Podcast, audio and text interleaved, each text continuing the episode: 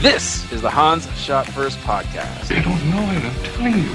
We'll be talking in depth about common movie moments For my dead body. with the mix of all things pop culture along the way. Yeah, Oscar. Okay.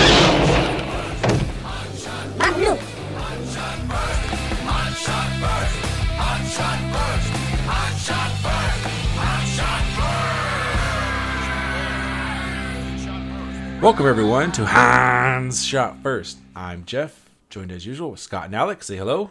Hello. Hey, This week we're talking about The Matrix. Whoa. Whoa. Kind of surprised we, we it's taken us this long to get around to this one. Yeah. I know. It's badass. All right.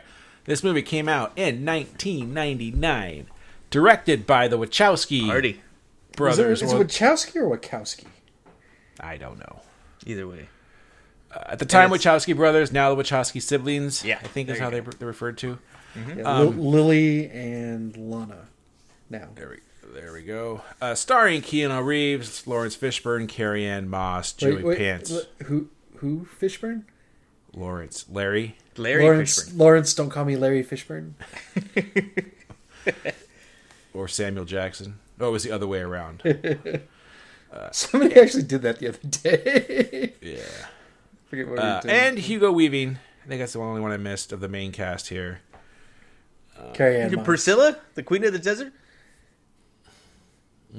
Hugo Weaving.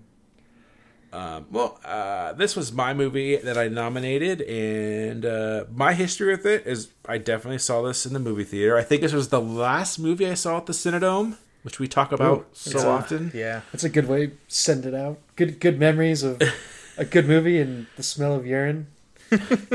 Dude, it's been so long. I was driving by that general area, and I don't remember exactly where it is anymore. Like I drive by, I'm like, I know it's here, but I there's so much new stuff. Even like the red roof, all that stuff is gone or different, and I can't really? even tell you. I'm like, I think the Cinedome was here, but I'm not exactly sure where. it was after the road dips under the railroad tracks, and uh, yeah, right there. Anyway, yeah, I saw this when it came out. I've owned like every version of it since then. Um, yeah, this was one of my favorite movies as a young lad. This came out the same year as The Phantom Menace. This is gonna be a great year, man. Phan- This thing came out in March. Maverick Jar Jar's Star be the shit. Wars, and uh, yeah, well, one of them was good. All right, Alex, what's your history? Pretty much the same. Saw trailers for it. Looked awesome. It was back in the day when you know we were still teenagers, so we could just. Well, what is there to do? Can't drink. Well, Well- not that our, not that our parents do, but so let's just go to the movies and watch fucking everything. Uh, but this one was a Hallmark movie. It was just Was was this? So did this come out? What? When exactly did this come out? Like March. In it 1999. says. March. So okay. that So March weather. So you guys would have seen it while we were in school. Okay. Hike school. Uh, yeah. Yeah, think this would have been for me as being the older elder statesman here. I would have been a senior in college. It's been toward the end of my uh, tenure to university. Well, they gave you tenure. Yeah. Not. Um, it should have given you twenty. Whoa! It took me twenty to graduate. Um, but yeah, I just remember this meet for me being just it, I don't know. It, I just I feel I feel so dumb, but it was like so life changing for me. And I was not one of those guys to start wearing leather long coats after this. I just I just really liked it. I remember going on a cabin trip with my parents a couple years later and like Mom and Dad, you have to watch this. And me and my brother like sit them down, making them watch it, which we never really did. and I honestly remember my dad like maybe 30 minutes into it it's giving him some well i gotta take a shit and he left and he never came back and then my mom at the end just being oh that's really great guys like she couldn't stand it either Yeah. Yeah. so there's I- definitely a generation thing there. Jeez, I, I, I, yeah. Let's let's talk about that for a second. Uh, like Alex, what? I imagine your dad liking this. Yeah, he liked it. Okay. He thought it was pretty cool. What? I know, I know your mom doesn't come in the conversation very often when we're, when we're talking about this stuff, but Oh yeah, Keanu Reeves was her papucho for a while. Ese Keanu, oh, qué guapo, es mi papucho. Oh, I love it. Yeah, I, I, I don't remember what my dad would have what he what he thought about this, but I can imagine that he he was probably like piecing out on it because they make any a the, there were no tits and b like Yeah. it, it- it's it's a little convoluted. So Yeah. Yeah, uh, they they were having nothing to do with it, but it, it- I mean, it was it was so important to me that I made them watch it, and uh, I think my brother was with me on that. I mean, I know he was there. I don't know if it was me forcing it or both of us forcing it, but uh, yeah. But then I'll have to say, my dad like later on that night, or maybe it was a different cabin trip, but he wanted to watch Legally Blonde and was all into that. So, you know, my dad's got the weirdest taste in movies. this is the like something happens when you become a dad, right? Yeah, I don't know. But Legally Blonde was pretty good. Going off topic, I remember not wanting to watch it. Then I saw it. I'm like, you know what? That was a pretty good movie. Very compelling characters, good story arc. No, it, it was fine. Yeah, So. There you go. Luke Wilson. All right, and then I guess the other thing I want to talk about this is one of those movies that kind of, if you didn't, I mean, I guess most of our listeners are older folks, uh, fucks like this, so they know like it changed. Like, people, this music, the way people dress, the the color grading in film, like all this stuff, it was very mainstream. Like, Fucking what was it? Swordfish. they had that big CG, terrible CGI explosion at the beginning because of the Matrix. Oh, we could do something like that. Swordfish was fucking awful. Oh my my gosh! I need you to hack into this place. Oh my gosh! Oh my, yeah. oh my gosh. And the other movie that I like, but it got knocked because it was too much like this, which I'm sure was producers, was Equilibrium. Right? There was a bunch of movies that came out that were in this tone. Well, the, you know, it's it's funny. The the movie we're doing next week is actually a good companion piece for for this, without spoiling anything. Yeah. Matrix Two Reloaded. Yes, yes. uh, uh, just just real We would quick. not be doing uh, so my history with this was Sorry, Scott. I, I don't know what happened, but I completely missed the bus on this movie. really. Um, yeah, I didn't know anything about it. Like I think you guys were talking a little bit about. It. I think I think by March, like we were all hanging out, so you guys are probably talking about it. Um, I I don't know, but yeah, I just I, did not see this in the theater. Um, it wasn't until like I got like one of the first gen DVD players and, and rented it from the, the local video store uh, that I saw it the first time on the small screen. Uh, I, I feel like I missed out on something with that because this this is definitely a sort of like Jeff was saying a cultural touchstone, uh, and I and I never really got that. Um, Yeah. So I, I wasn't in love with this movie like like everybody else was, unfortunately. Yeah, and it coming in 1999. No computers were a thing, right? It was just you know, it, it was just Y2K. exactly all that stuff, and I don't know. It was it was a big deal. And Then the sequels came out. I remember all of us going to watch those at midnight showings, and Yep. I will say real quick that I was a little bit hesitant on this movie because I had seen Johnny Mnemonic, and I was like, "Ah, Keanu Reeves again, really doing this? All right, I guess I'll go. I'll give it a shot. And I was blown away. Yeah. One of these days we'll have to do Matrix uh, Uh, Johnny Mnemonic, yeah. re- Reloaded, and and talk about how we almost died that night. why? What happened? Yeah, what was that time? Uh, there was the there was your brother in the beach ball. Oh, that was that one. Yeah, I thought that was from one of the. Star Wars. No, no, that was for the Matrix. He almost died that night. We didn't almost die. yeah, that's true. I feel like at some point we've gotten dragged into it though. Yeah. People were having fun. Get the fuck out of here. Give me that beach ball. Your brother, your brother flipping off the entire auditorium of like. I, it was one of the big ones too, so it was probably like at least like 300 people. Yeah. Oh, fucking shit. Living legend. I might as well talk about it. There were, we were waiting to go to see the movie. It was probably like tw- 10, 20 minutes till the thing started. Everyone's sitting in the theater. There was a beach ball was being bounced around, and my Yeah. brother was having nothing of it and just grabbed the ball, popped it, flipped off the entire crowd, bowed, and left. well, so so what happened was, is he we were, we, like he was getting heckled for that, and then eventually he, he got up to go to the bathroom before the movie started, and he had because we, we were sitting close to the front or closer to the front, so he had to walk in front of everybody, and everybody booed him, and then he stopped, flipped everybody off, and bowed. That's that's that's when he did it. Not since he Okay. told off that guy in our high school reunion. Have I been prouder of, my, of, of your brother? He's been a bitter old man since then. And anyway, Yeah, I how know. old were you guys at that point? Uh, 20, 19? not even. 21. 19. Yeah, nineteen. Jesus. Oh, no, wait, yeah. Around 20, 21. Well, We're Weasley. Alright, legal. reloaded, yeah. All right. Oh, it Reloaded. Yeah, I wasn't at the Matrix. Okay. Yeah. All right. Well, let's get into it. As usual, we're each going to talk about seven items from the movie. Um, I will go first. And my one. I mean, there's a few negative things in this. And I will say, rewatching this, I was a little scared because it's been a while that stuff wouldn't work. And un- unfortunately or fortunately, I just so much. This movie's ingrained in me and I love it so much that I don't even. If there are. I feel like Joey Pants. I don't even see the movie anymore. I just see blonde brunette. Like when I watch this movie, stuff just kind of just happens, and I just enjoy the thing.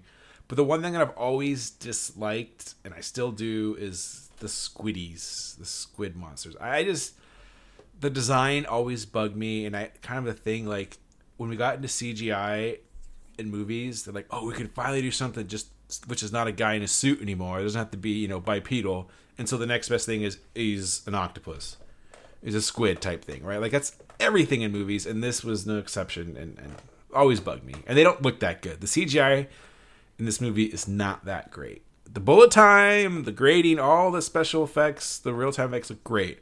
To me, the CGI is where this movie has its little down spot for me. So, never liked the squiddies. Is my number seven. Um, Alex, what's your number seven? My number seven is the first interrogation, where they have Mr. Anderson and uh, Agent Smith in the room for the very first time. He gets brought in. He's like, "How about I give you the finger, and you give me my fucking phone call?" Oh, that was great, and Does he, does he say fucking phone call? oh maybe just think- his phone call. Okay. Yeah, they're just trying to keep it PG 13. Mm-hmm. Unfortunately. Uh, but uh, there, there's already like this layer of mystery with the Trinity intro and everything, which I'm sure we'll talk about later. Uh, but then it gets ramped up even more when Smith all of a sudden just goes, "Well, how are you gonna have your phone call if you aren't able to speak?" And then his skin starts fusing into his mouth. It's like, what the fuck is going on? They put that worm. Talk about squiddies. They put that worm in his belly button. Ah, gross.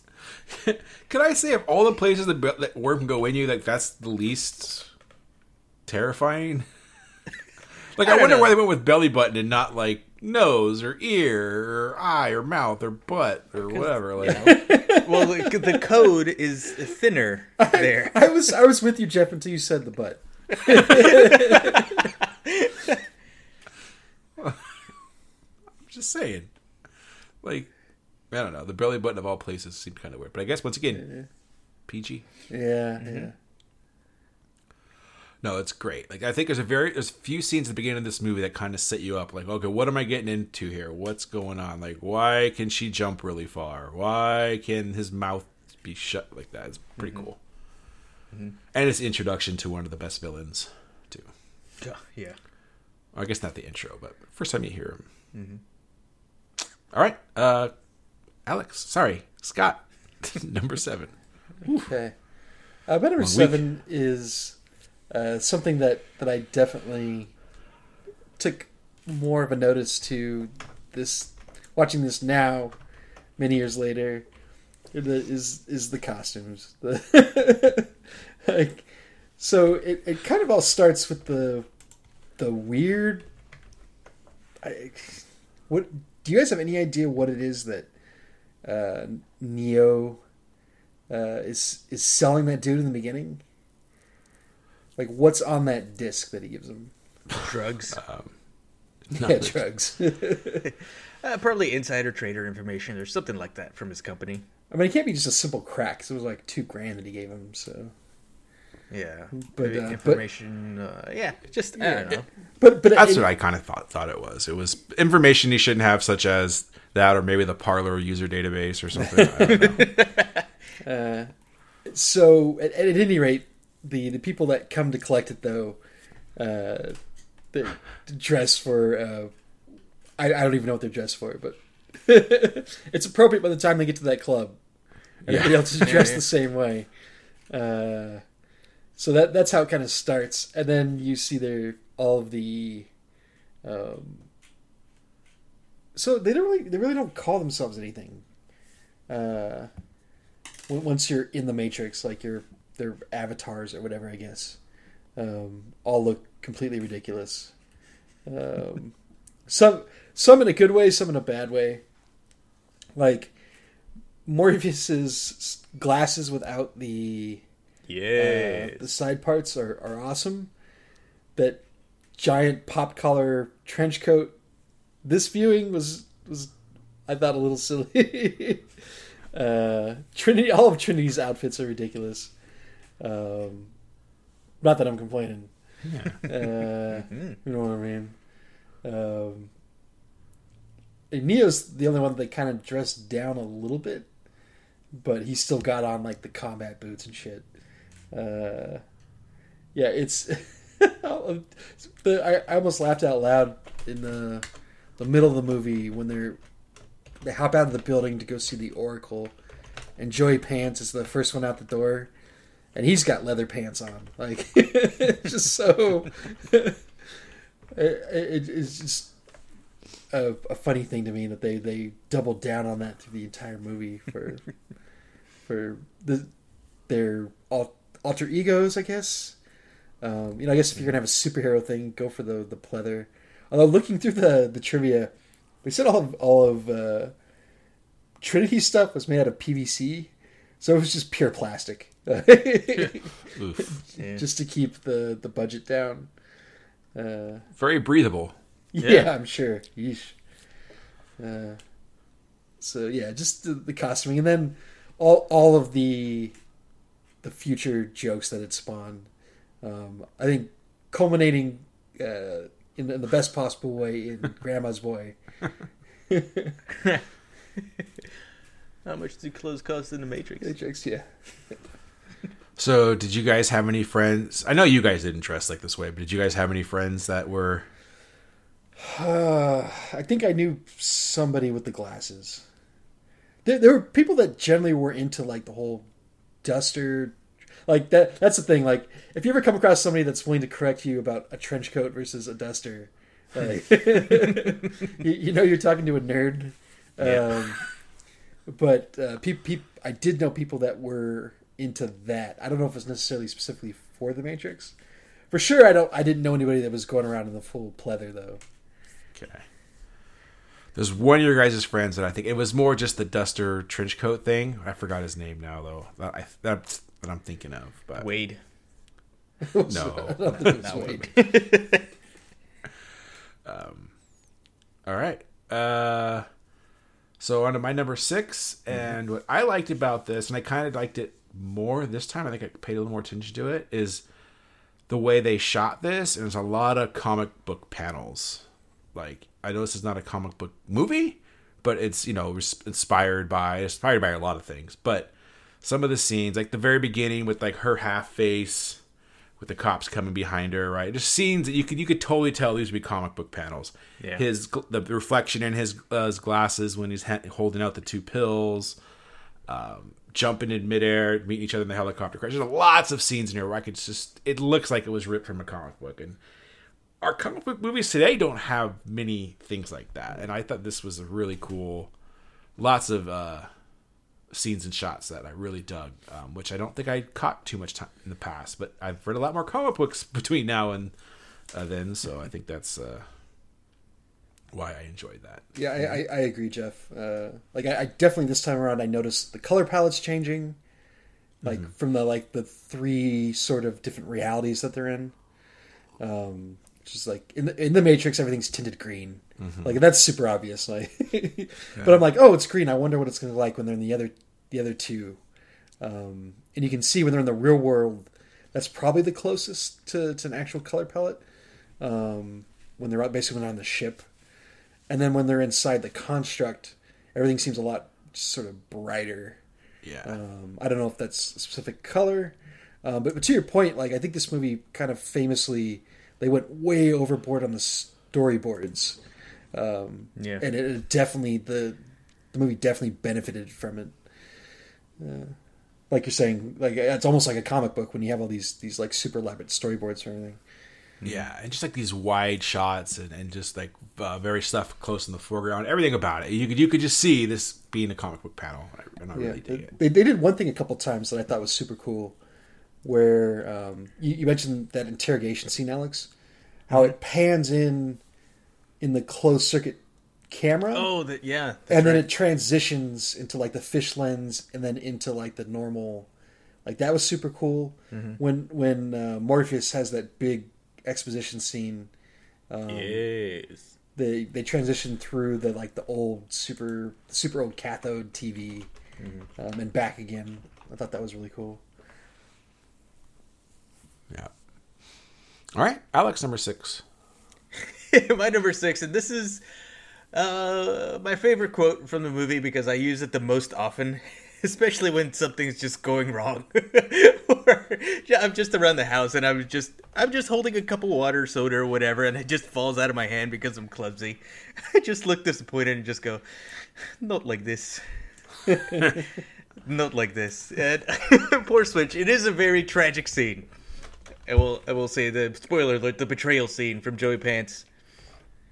And uh yeah, uh Apoc gets pulled first and then Switch is holding him in his in her arms.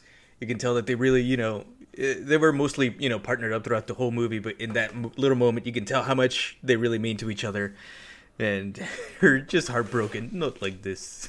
And then she goes down. And uh, yeah.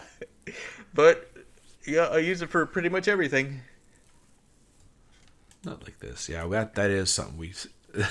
all of I think if that pops up every now and then. From, That, that one caught on pretty recently too, or got a resurgence or whatever. Yeah. I mean, it helped that Switch was pretty much in all white throughout the whole movie. She she stood out among everybody else. she wasn't trying to sell anybody death sticks, so that was good. Hey, good old Elan Sleazebaggano. God. all right, Scott, number six. My number six is watching this around. I, I got a new appreciation for Keanu in this. I I'd, I'd always uh, before watching it again. I hadn't seen the movie in quite a while. Like other than Alex's mom is yelling at you right now. Yeah, yeah, Sky, ese pinche Sky, no te gusta mi papucho. yeah. Pinche gringo. Uh, pinche güero. Uh, so it it always been like the punchline of, of jokes. Uh, Keanu in this movie. Uh, a million years ago, I worked at Barnes and Noble, and they had a, a Matrix book come in that had a bunch of like storyboards and part of the script, and or maybe it had the whole script in there. I don't know. Um, but it was this, it was this big hardback book that was like a hundred bucks. Uh, we were like leafing through it, and I was laughing because you could see all of all of Neo's dialogue compared to everybody else. Like you, get like Morpheus talking for five minutes, and then Neo go whoa. and that was pretty Yeah. much the whole movie, and that's still the case. Uh, but this time around, I, I, I was looking at it more as Neo is is no pun intended a cipher. Um, I, I think he's meant to be more of a surrogate for the audience, um, more relatable, and in that regard, it his, his portrayal is is a lot more palatable, and it makes a lot more sense. Um, you know, just his constant asking him questions. Um, I think like half the lines in the movie are him asking questions. Um, It's just his short responses because um, it's everybody else that, that has to deliver the exposition to him, um, you know, or us as, as the audience. And this movie is a little bit too heavy on the exposition. I think if if not for Laurence Fishburne, it would have been probably bad. Uh, but uh, Larry Larry sells it. um, as I'm sure we'll mention later on. uh, but yeah, actually, this time around, I actually liked Keanu in this. Like, I didn't, I didn't think it was silly. Uh, I think he, he fit a lot better with maybe what what they were actually trying to go for. Yeah. So yeah, that's my number six. Very nice. Yeah. Well, Um, my number five. There's you know this movie is has a bunch of fight scenes, and I picked two. But my so my number five one is the subway fight scene between Neo and Agent Smith. that's cool. Um, this is uh, just yeah. I mean, this is where Neo finally he's starting to believe, and he. I don't know why Morpheus turned into Arnold Schwarzenegger. Right? there. He's starting to believe. Come on, you can do it. Come on, believe it. Neo. Leave it. You're the, you're the one. Your name's an anagram. Come on. but it's just yeah, it's just Neo Neo's getting his butt kicked, but he's hanging in there. There's a scene where Agent Smith is just like just doing body blows left, and they have the bullet time Body stuff blow. going, Body blow. and uh, they're jumping in the air, shooting guns at each other's heads, spinning in circles. Uh, you hear that, Mister Anderson? The sound of inevitability and all that. It just Inevitable. indubitably. um, yeah, I just think it's it's was the fight scene I think a little better, but this one was pretty awesome. And so subway fight scene between Neo and Agent Smith. Oh, you missed the best part. The finger poke. Oh, he stops his punch and his fingers go out. Yeah, and then he stops Neo's fist right at his at his throat level, and then he just shoots at his fingers. Awesome. Yeah. I'm gonna enjoy watching you die, Mister Anderson. All right, uh, Alex, which number five? My number five is just when I couldn't think this movie could surprise me more, add another layer of like mystery to it. When Neo wakes up out of his fucking pod. the first time I saw it, I'm like, okay, seriously, what the fuck is going on here? What the hell? So uh, Scott brought up that there's a lot of exposition, and in 1999, you know, I, this is like a one of a kind film. I think we kind of needed that and I'm glad it was there because there's a lot of what the fuck moments in this movie, especially you know the, the first time, the first go around. So when he woke up in that goop out of that pod, it was like, what the f- really seriously, what the fuck is this? It was insane, and it's Yeah. uh, it looks so good. It was cool and alien looking. No, I 100% agree. And I, I could see where it is too much exposition, like what Scott's saying, but I think for this movie, you kind of have to have it. I- Yeah. I, don't. But, well, you know, once you see it a couple times, okay, get on with it. But, uh, yeah. And I think they.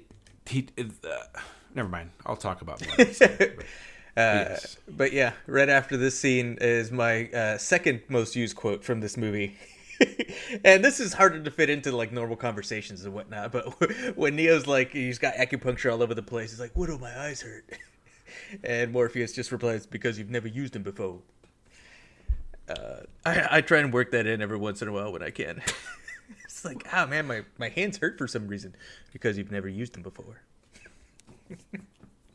Okay. I like to challenge myself. I mean, can't, I can't just go in for like the easy, like Simpsons a low blows quotes here. all the yeah, time. I know. Got to sneak in a, a Matrix quote in there every once in a while. All right, so I have a question. The last time when I was watching it, so when he emerges from the pod, and uh, the one of the aliens, or not aliens, the robots comes down and detaches him and flushes him. Are Morpheus and gang controlling that guy, or just by the fact that he's open and exposed, the protocol of the AI machines is just to trash him and throw him in the, the river? And then they just they know that, so that's why they release them They wait for pro, you know standard protocol to dump them out to see and they wait for them Do you guys know? Uh, I Maybe. think I think they had to I think they had They- to hack that guy. I think they had to fish him out before something came for him. Or maybe the goop Yeah, because they were they were would trying have like maybe the group at the bottom would have killed him eventually because they, they make the point that like everybody gets liquefied when they die.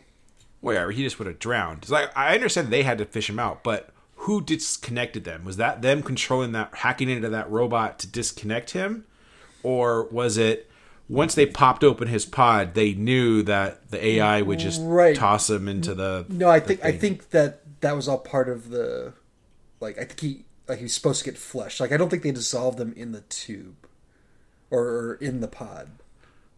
No, I understand that. But do you think the the robot was hacked or No, that no, was- I'm, I'm saying no. I don't think the robot was hacked. okay.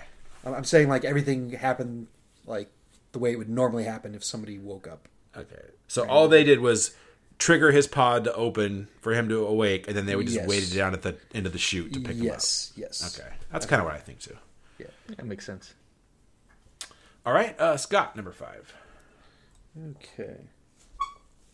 Number five is is the whole kind of I guess mythology, for lack of a better term, for this whole thing, uh, and I think the that maybe more than anything else is why people latched onto this movie. Um, you know, it was '99. Uh, there really wasn't a lot in the way of modern computer movies. You know, there there was Hackers, which I love to death. Uh, sneakers. Sneakers was around that same time. Yeah. Um, There was the movie with the girl from the bus. Yeah, yeah. Oh yeah, the net. Um, yeah, just uh, the the idea. There's there's a lot to explore here without like getting too nerdy about all this. Uh, with with this movie kind of touches on free will. Uh, what what is reality? Um, there, there's a lot of parables here, like the the cave, the parable of the cave. Um, there, there's some real mythology going on here with the oracle, uh, the um, the idea of um, like faith. I guess it becomes important in this, and that kind of ties back into fate. Uh, you know, the movie goes like kind of all over the place, uh, and and I think it never really wallows too much in any one thing uh, other than, than maybe Morpheus's kind of hardcore belief that, that he's the one. Uh, I think it all works. It adds it adds like a layer of kind of mystique to to all the action that, that kind of connects everything together. Uh, that I I think I enjoyed more this time around. All right. Cool. Um, computers. It's like malls and computers. All right, my number four. So this is my other fight scene, which the one I like more, which would be the lobby fight scene with the gunplay, basically. The Awesome. guns, lots of guns, and just the music. And uh, this is, you know, unfortunately, maybe inspired some people to do some bad things, but it was a really cool scene, fun gunplay. One of my favorite things about this that I've seen recently is just the the outtake of Keanu Reeves tripping and falling when that scene happens, and you know that that cost the movie like a whole day of shooting because all the explosions go off when he tries to jump over this little mound of dirt and he falls over. I did. I did think. I did think the cartwheel was unnecessary that he does in the middle this time around. I don't know. I still think it's awesome. Yeah, I mean, I guess every everybody fucking got really hurt on this movie. By the way, like reading through some of the trivia. Yeah. Yeah. Um, So yeah, the whole lobby scene, and then including up to the roof. And uh, speaking of another like comic book panel, when Trinity says "dodge this," right, and she just her standing there shooting the agent in the head, um, and the bullet time, the famous bullet time scene with Keanu, all that whole scene, pretty awesome. So there it is. Alex, which number four? My number four is the intro to Trinity at the beginning. It's just like right off the bat, it's an awesome action scene, and uh, yeah, it's pretty. Uh, again, more, uh, you know, the first instance of mystery. You don't know who this is. The the federal agents you think come in with the local cops. Uh, you know, if you pull any Juris My Diction crap, you can cram it up your ass, and then Trinity just wrecks house with the with the uh, the floating kick at the beginning, all the way to the chase to the rooftops when they're jumping really high, and then she disappears from the phone booth. It's like what the what's happening? Oh, so cool. A lot of these a lot of these little moments that really keep you engaged as a viewer. Like you you want to find out what the hell is going on, and, and it pays off. Yeah, hundred percent agree, Alex. And I have a little more to say about this later, but Eh? everything you're saying, it, it set up the movie greatly. All right, uh, Scott, number four. Okay. Number four is Western wire fu. Uh, this this movie, there's so much going on in this movie that that uh, had never really been done to this kind of scale anyway on, in a a Western action movie. Uh, the the the trivia for how they got the the the Wu Ping, I think it's the the guy's name Yeah, to come over, where he didn't really want to do it. So he's like, okay, pay me a shitload of money. And then the Wachowskis are like, sure, no problem. And then he was like, uh, that's great, but I'm still going to need like all the actors for like four months before we even start shooting. And the Wachowskis were like, done. And so at that point, he didn't really have any other way out. So uh, he, he, he came on board. Uh, but yeah, this is really the first time for like a, you know, it, we, we say big, but um, the budget wasn't massive on this movie. They like filmed the whole thing in Australia. Um, so I, I don't know what the studio was necessarily expecting to get out of this. I mean, it turned out to be you know this this massive hit, uh, but um, I, again, you just never really seen anything like that before in, in Western movies with, with all the wire fu, and then they use it in all the fights.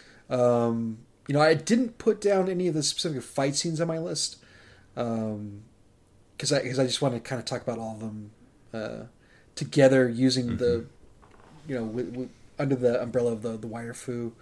Um, I I did really like all the different stance switching that was constantly going on.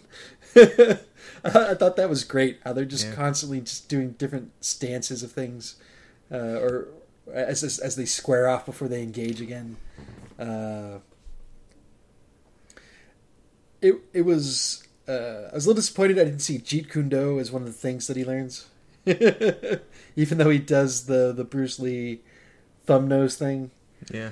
Um, but uh, yeah, it, you know, so as someone who, who really likes kung fu movies, uh, it's super cool to, to see that brought over uh, the the way that it was, and especially when you mix it in with some of the other uh, effects that they kind of pioneered for this movie, which I'm sure we'll talk about.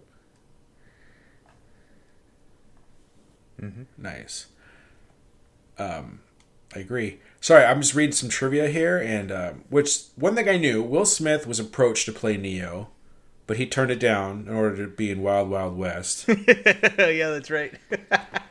uh, good One of the all time great decisions. but then, in that same bit of trivia, it says Sandra Bullock had been offered the role of Trinity, but turned it down just because Will Smith was in the film. that doesn't make any sense to me. Yeah, what the hell? She got some grudge against Will Smith. I'm, I'm, I'm going to go out on a limb and say whoever put that in doesn't know what they're talking about. She then later regretted this because if she had been cast, she would have been reunited with Keanu Reeves. yeah. Mm-hmm. which I guess I'm glad that didn't work out because I liked. Uh, to me, I don't think I. I mean, I I'd seen La- uh, Laurence Fishburne stuff like Pee Wee Herman and, but not many things other than like uh, Boyz n the Hood or whatever. But like, he wasn't really nobody. Nobody I knew. Uh, I didn't know Carrie-Anne Moss. I didn't know Hugo Weaving. I knew Joey Pants, I guess, from Goonies. I like that most of the cast was unknown to me. I, I, I had actually, Alex probably did too. I had actually seen Priscilla Queen in the Desert before The Matrix. Oh, is she in that? No, Hugo Weaving is in there. Hugo Weaving, Oh, Hugo Weaving's in that. Oh, Yeah. which is a wildly different movie than The Matrix. yep. They do have very outlandish costumes, though. Same. yeah, there is. there is yes, similar. there is rival costuming going on there. You are correct, Alex. All right. Uh, well, my number three was Alex's number four is the intro scene of this movie with Trinity. I think it sets this movie up beautifully. Uh, everything Alex said, basically. But I just, like I already mentioned, some of the, some of the comic book panels, you know, the setup of no, your men are already dead, and just her kicking butt, jumping really high, like what the hell's going on, and her getting on the phone and disappearing. It's, it's a great start to this movie. I loved it. Uh, Alex, what's your number three? Uh, my number three. This one holds a very special place in my heart. Uh, just a little uh, backstory from when I wore younger man's clothes. Uh, I actually got to work on the video game The Path of Neo. It was uh, one of my first jobs in the industry, way back in the day, of course. And uh, the the bullet time scene, the the rotating one. I was tasked to uh, make that scene to to work that scene out in in the game for one of the cinematics, and it was well, I felt the pressure because it was also like at the time one of my favorite scenes in my favorite scene in the movie, which is just amazing. It Well, it's pretty has- simple. You just need like 80 cameras. right? right, well, it was it wasn't that difficult when working, you know, in 3ds Max in the computers. Yeah. Uh, yeah, uh, but it it was, I mean, awesome. Uh, Neo's out of bullets and everything. You see the the agent doing, uh, you know, his his super fast phasing and stuff, and there's a bunch of after images, I, I guess you would say, of him dodging all the bullets. And then he just goes, Trinity, help! and then the agent starts uh, popping bullets. Uh, just that that money shot is incredible. Uh, still looks still looks really fucking cool.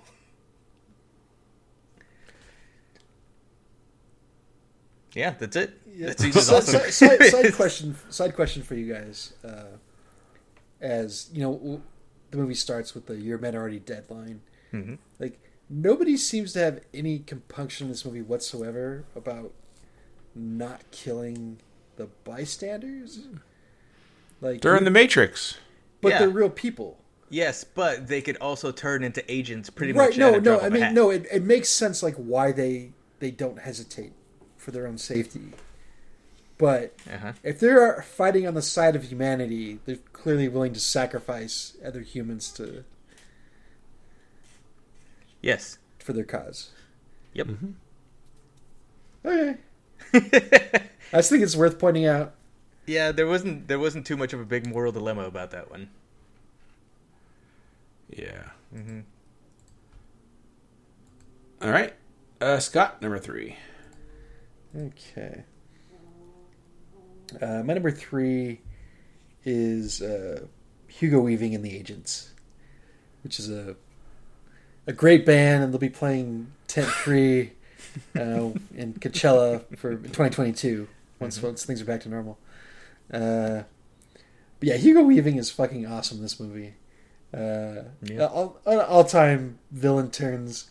Uh, just just the the voice that he settled on, like just the the flat accent, just the just so he found like the perfect spot between robotic and uh, like sinister, I guess, because he doesn't sound like a robot, uh, but he has a very deliberate speech pattern, Mm-hmm. and he, he does the, the over enunciation, uh, and just you know he's always kind of talking from the, the back of his uh, like his back teeth, and uh, it goes from menacing to to to him just just spitting venom basically, uh, and he brings life to this character that that isn't actually alive, uh, and it, yeah, it's it's a really great villain turn, um, and just just the character itself uh, of Agent Smith turns out to be a, great villain. Um, you know, totally enhanced by Hugo Weaving, but it turns out that that he also wants a way out. Uh, I thought it was a really cool. Um, I, I guess you call it a twist, uh, but this this program is, is just as like desperate as, as these other people.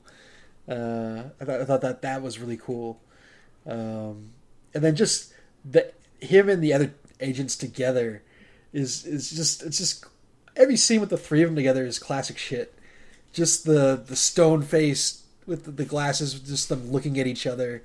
Um, occasionally, they all take actions at the same time. Uh, it just it just fucking works like in every scene where they're, they're just standing around. Uh, and uh, yeah, it, it's as as like I don't know minions, mini bosses, uh, whatever you want to call it.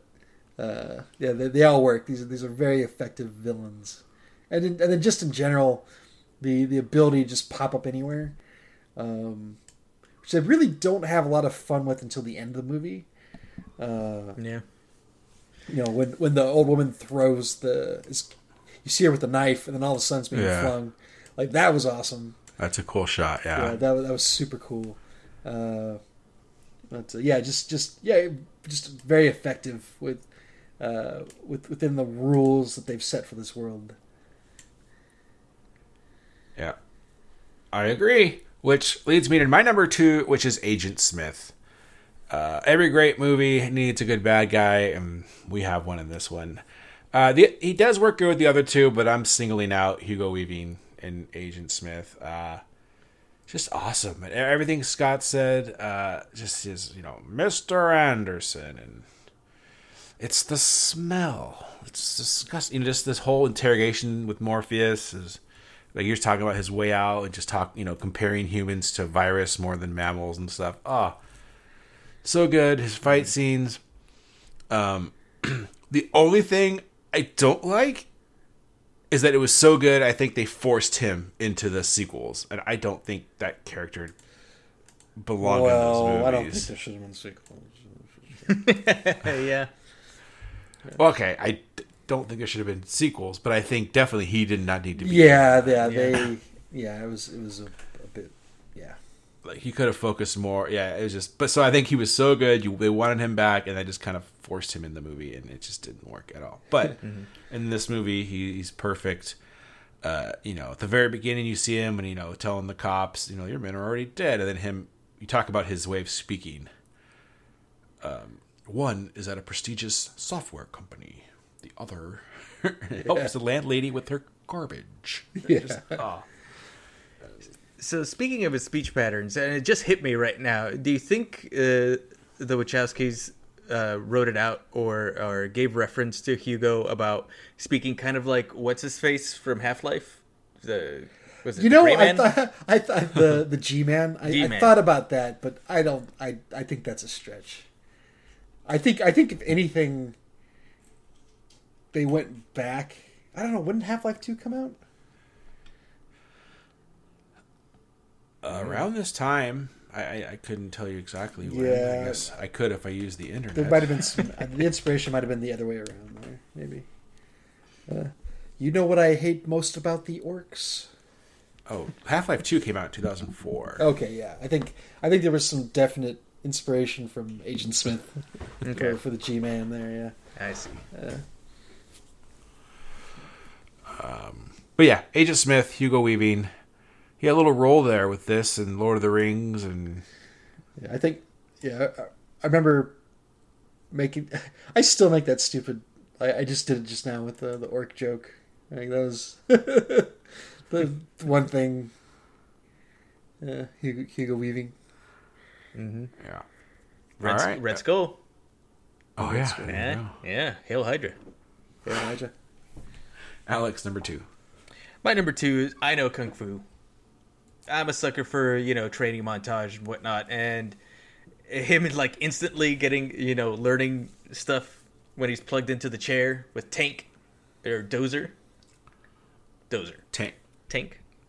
Tank Dozer was like the pilot, his the big, the bigger brother. Okay. Uh, yeah, it was I, awesome. I believe. I believe the line is, "I know jujitsu." I know kung fu. And then Morpheus gets in there in the training program with him, and that fight I really liked. It's pretty awesome. Uh, especially when when he starts, uh, well, when everybody's looking at that jank ass low resolution TV of them in the Matrix, like how could you tell what's going on in that fight? But anyways, and, and then he's, it, you see Neo like doing some hits, and you you can see like the after images of his fists and stuff right towards the end badass. And then like they they, they I, I want to say they take the piss out of Neo a little bit because then they have the jumping sequence and he doesn't make it. It's like oh you know what oh he really is the one. Well maybe I don't know he missed a jump like a chump so maybe he's not the one. They go through that through the whole movie. Uh, but yeah, I, I have a question for you guys. Do you, do you think that they retain anything from those uploads when they're not in the Matrix? No, they might maybe but uh, at that point at least Neo's body probably doesn't have the reaction times that his mind does.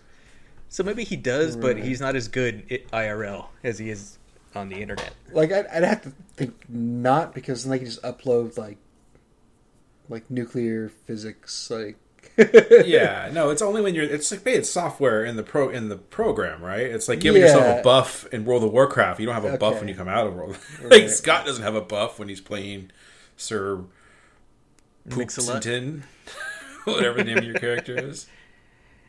Yeah, Did I okay. get it? Was that close, Sir Poopsington? Almost dead on. Mm-hmm. I'm guessing he was a paladin, shaman, orc, wizard, He's a brown orc. brown orc. All right. Uh, where we left out, we're at Scott's number two. Yes. All right. Okay. Getting on here. Uh, my number two is Laurence Don't Call Me Larry Fishburne, as is Morpheus here. Uh, I, I love what he's doing here. Uh, he's basically channeling Alec Guinness, but it totally works. Uh, just he, he's like full Jedi mode here. Um, Hello there. yeah, just his his his calm, uh, like the the confidence he projects, uh, works again because he has to he, he has to do the lion's share of the exposition in this movie. So, uh, the fact that he's able to, to to pull this off, you know, to kind of suck in Neo and then you know us as the audience, uh, I think was, was some some real, as I like to say, some real yeoman's work. Uh, and yeah, just the the those glasses, um, the trench the trench coat, which didn't again work as much for me this time around. Uh, but uh, yeah, just uh, him him being the like projecting leadership and everything. He it was just a, a really uh, cool character, and uh, you know, again, all all all of his speeches were, were very compelling. So, yeah, Laurence Fishburne was was great in this. Yeah, I almost wonder if anyone in the in any of the scripts he did die, basically pulling off the whole Obi Wan story arc. Right, he did his job, he found the one, and now he's Right, right. gone. Um, all right, which once again leads into my uh, number one, uh, which got kind of touched on earlier, but I've combined the two things of Morpheus explaining the world to Neo throughout the whole movie, and then just the world itself. Um, totally, I think that's what, as Scott mentioned, that hooked a lot of people, and that was it for me. I, I thought at the time it was genius. No, Dad, you don't get it. See, they're solar powered, so we nuked the sky, and then like, well, all right, well, we're just gonna use your body because you got BTUs, and we could just harvest you. And I, that's genius. Like, yeah, I don't know. It, you know, looking back on it, I mean, if humans ever made that decision, that's stupid because we're solar powered as well. So, if it would have worked, we would have died right after they died or before them. So, I not not a genius idea on our part, but Well, if we had enough Sunny D, I think we'd be fine. there you go.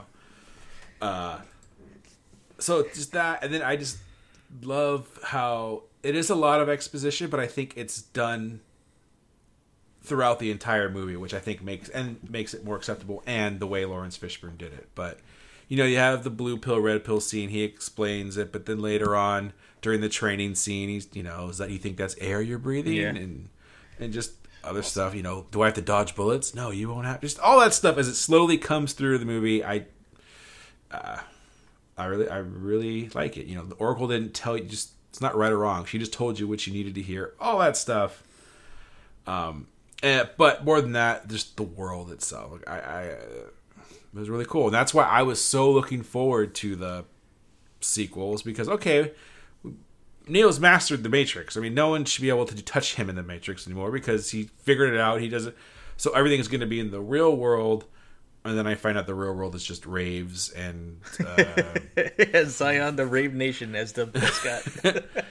yeah, just battles of the millions of Agent Smiths in a row. And, and uh, Oh yeah, that burly brawl. Yeesh. but anyway, uh, the world building um, was awesome, and Morpheus explaining it all. And uh, no, I'll wait till after. Maybe you guys will just bring it up. So that's my number one. Uh, Alex, number one. My number one is uh, Mr. Anderson and his transformation from Neo to the One. Uh, his whole story arc was uh, awesome. I just loved it. Uh, yeah, for, throughout the whole movie, you know, is he the one? Is he not the one? Is this, you know, like a red herring, or is is uh, is somebody else in in the pack supposed to be the one? You know, because there, was a lot of that going through my mind. I was like, oh, I'm pretty sure it's still going to be Keanu, but you know, you never know. It could be Carrie-Anne Moss. The way they're being very cryptic and everything about everything. Uh, so it was there's still that hint of doubt, but at the very end, uh, in that hallway when he comes back to life, it's fucking awesome. And then he just he starts seeing the code uh, of the Matrix, then he one handed blocks just everything that Yeah. Smith is throwing at him, and then the, he does that little kick with the pirouette at the end. It's like damn, it's awesome. Stops the bullets, unbeatable. Yep. And then jumps into him. Mm-hmm. And then flexes. yeah. Wow. And then flies off listening Yeah. to some Rage Against the Rage. Machine. Yeah. Bulls on parade, or what was the song? It was it was not Bulls on Parade. Yeah, I know. Uh, I think it was. I can hear it in my head, but I don't know the name of it. Um, all right, then uh, Scott, number one. Okay. Number one is uh, for for better. I think definitely at the time. Uh, a little bit for worse. uh, it's just all of the the camera pioneering they did in this movie, uh, namely the the bullet time. Um, Kind of opened up a, a whole new avenue uh, for for action movies and Electric Avenue. And sh- yes, in, in shitty action movies. Uh-huh. Um, certainly a million and a half spoofs. Uh, to the point now where, as I watch this again, you know, it just didn't have that same cool factor that that it may maybe did the first time I saw it. Uh, but I but I think that more than anything is is what this this contributed to, to future action movies. Um, and and really the, the, they should get a lot of credit for this. They they did a lot of things the right way. Um, I don't know. I wouldn't necessarily call it a, a perfect storm, but you know, they did a lot of things that they just don't do for for a lot of action movies now. Um, you know, again, they, they had all the, the actors come in like months ahead of time to start training. They use the actors a lot. Like I guess for the most part, it was like all, like all Carrie-Anne Moss and most of her like her fight scenes. Um, you know, Keanu is, is great here doing all the the fight stuff as well. Um, you know, they went the extra mile with all that stuff. They, they brought in the, the the Asian influence with the the wire fu, the, the kung fu stuff, um, and they had all the the cool camera tricks. Um, you know, I think they they, they did the. Uh, I think they, they did the bullet time like the perfect amount in the movie itself. Um, in different ways. The first time when he dodges, uh, you know, when Agent Smith and him are like shooting right past each other's head. Uh, that that that was really cool. Um, yeah, just just basically setting the bar for for future action and, and CGI and camera tricks. Uh, yeah, that's a, a lot of a lot of movies uh, you know, owe themselves to this. Yeah, I agree. It's a great goddamn movie. All right. Uh, I have some, not necessarily honorable mentions, but scenes stuff I wanted to talk to you guys about. That I just, some of these I discovered for the first time, uh, but maybe, uh, anyway, I'm just going to bring these things up. The the vase falling when he goes to talk to the Oracle. Nobody mentioned the Oracle in this movie, which, first, Oracle always reminded me of Mrs. Shook. no What? I think it's because the haircut and then the gla- the the glasses with the little beads coming off of them. Yeah. Obviously, Miss Shook was an old black lady, The, the, but chain, whatever. the chain smoking. Yeah, yeah. yeah. I don't know. Like I saw that and I was like, which was hilarious. It got me go. Oh, I wonder if any of my teachers are still alive or working at the high school. And I brought it up online. Only one of my teachers is still working at Grove Wow. as Mr. Yoshida, and I think I was his first math class he ever had. So there you go. Thank you, Mr. Yoshida. Um, but the vase falling and her saying, "Oh, it's really gonna cook your noodle," as if would you, if it would have happened if I hadn't said anything. Is that a call to her saying that "You aren't the one." If she wouldn't have said that, he wouldn't have become the one. right? Like, yeah. So maybe? so I mean they they they, they yeah. Morpheus says at one point like she's a guide. well he, he keeps talking about like that that whole there's a difference between being on the path and walking the path is like utter bullshit. But the like it still doesn't make any sense to me. But the but he does say that the oracle tells you what you need to hear. Yeah. Right. So did I- did Neo need to hear the thing about the face? I don't know. I don't know if Neo needed to hear it. I think did we as an audience need to know? Like it's it's put it in our mind that like that's a possibility. That that I don't know. I thought that was. I I think I, I thought I thought it was cool. I thought that was just more of like a, again the the mythos, like the the self fulfilling prophecy or, or whatever. Um, also, the Latin, I, I didn't, I wouldn't have been able to translate that. I still don't. Those words didn't look familiar to me. I thought one of them was like Cognizance, tempest or something like that. I didn't even I didn't rewind it, but I was like, what's one of those words? Time? That doesn't make any sense. Yeah, that's what it makes exactly. And then the, the cognizant one makes sense, right? That's cognizant, cognis. I forgot the real the root word, but um. All right. Anyway, this is the first time I ever noticed this. That room three hundred three, the one that he goes to and he gets shot at the end, is the exact same room that at the beginning where Trinity's in when she's uh yeah. when the cops come in because that they have they either say 303 in one or you can see 303 when the cops bust in on her and then uh tank tells neo to go to room 303 so I thought that was cool i never noticed before um you know the whole uh chekhov's gun thing right where you'll see a gun fall in the snow or the last bullet fall in the bed of the truck i never noticed that in this one they do that with the gun that they drop that tank pulls up and shoots Cypher with. But you don't it's not as obvious because he drops it and he takes the headset. That's what he's going for.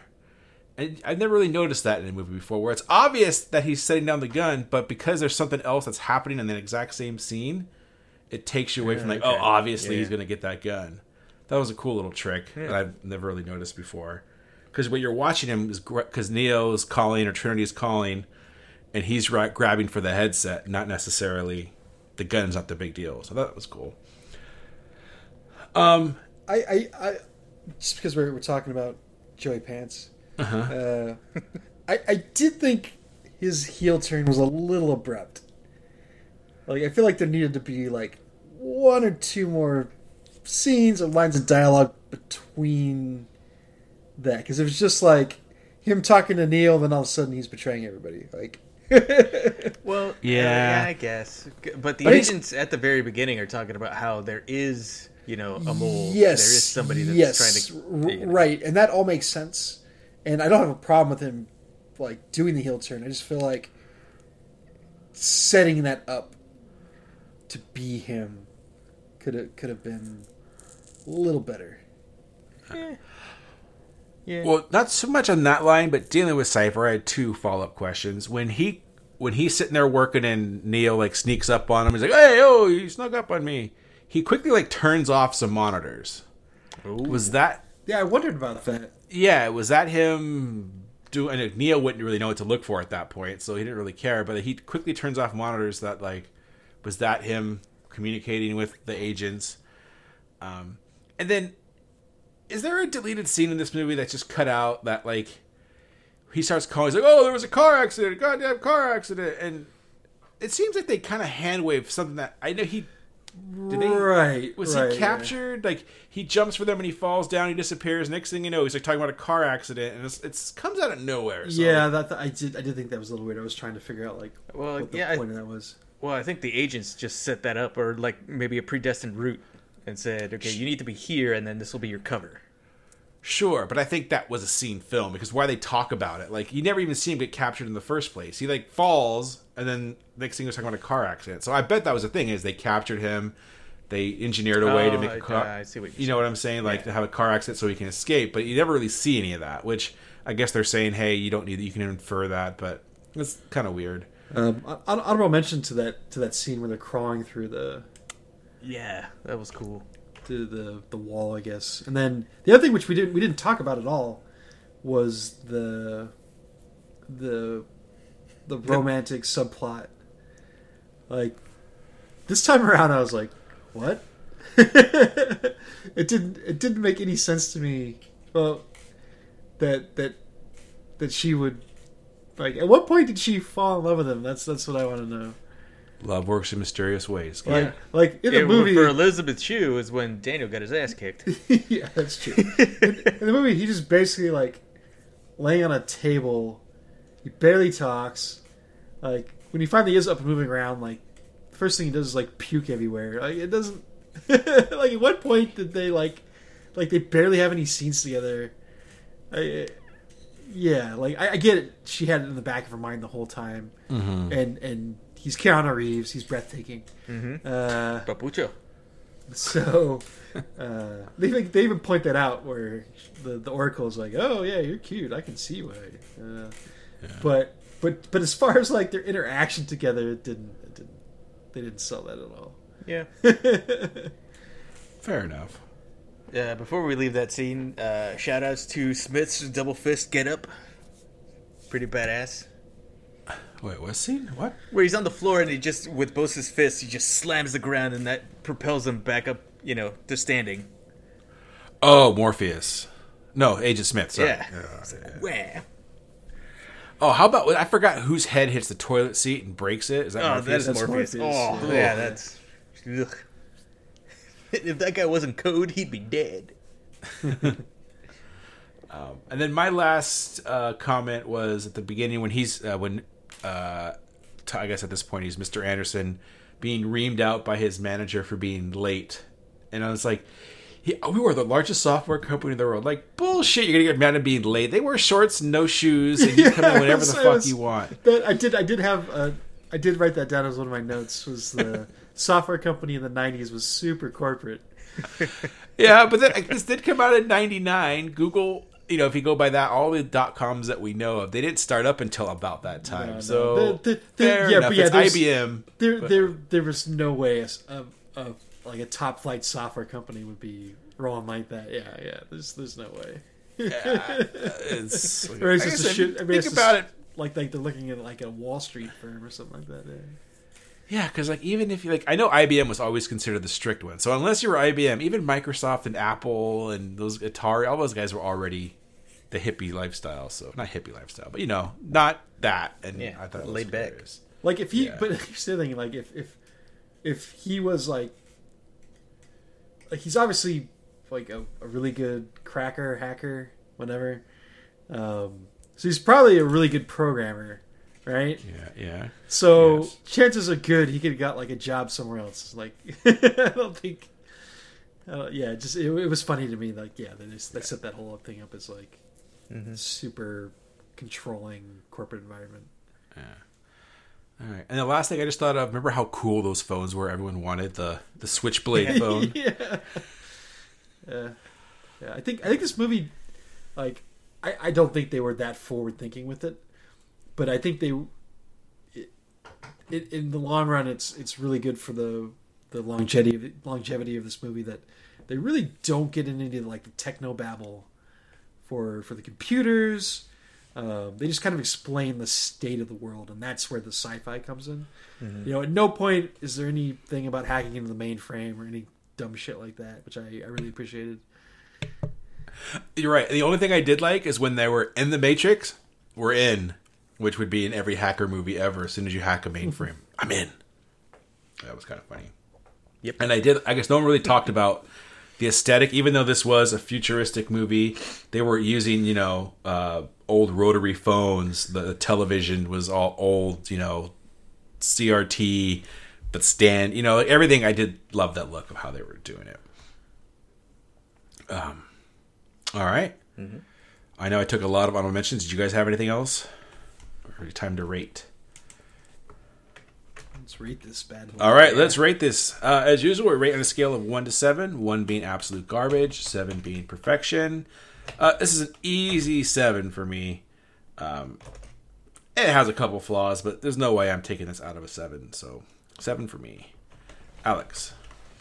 Yeah, I think I'm gonna have to go seven as well. Uh, I mean, I haven't seen this movie in years, and it just rekindled and brought back like all those same feelings that I did, like pretty much from the first time that I watched it.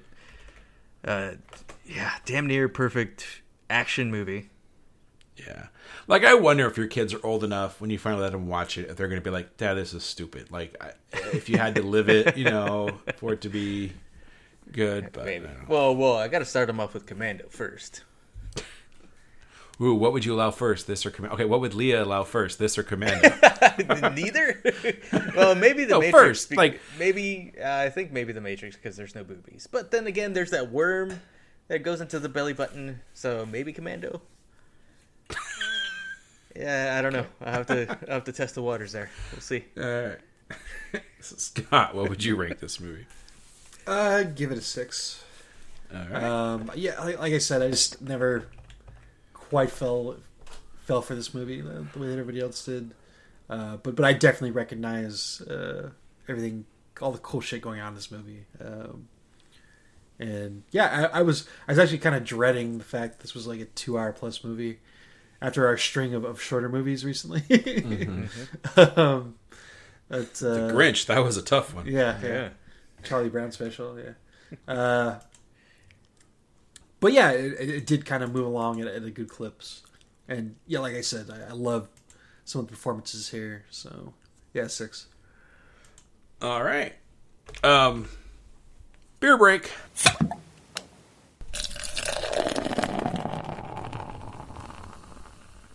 And we're back.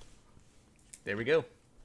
All right, and now it's time for our crossover, which is uh, uh top tech interventions in the filmmaking you made Jeff made up a word. innovations. Innovations. In- innovations, inventions. Isn't that the, the building at Is it- was Disneyland? it- The it wasn't- That's what I was. It I wasn't. think that's what I was thinking of. it wasn't introductions. no. Well, intro, yeah, well, that's kind of the same thing, no?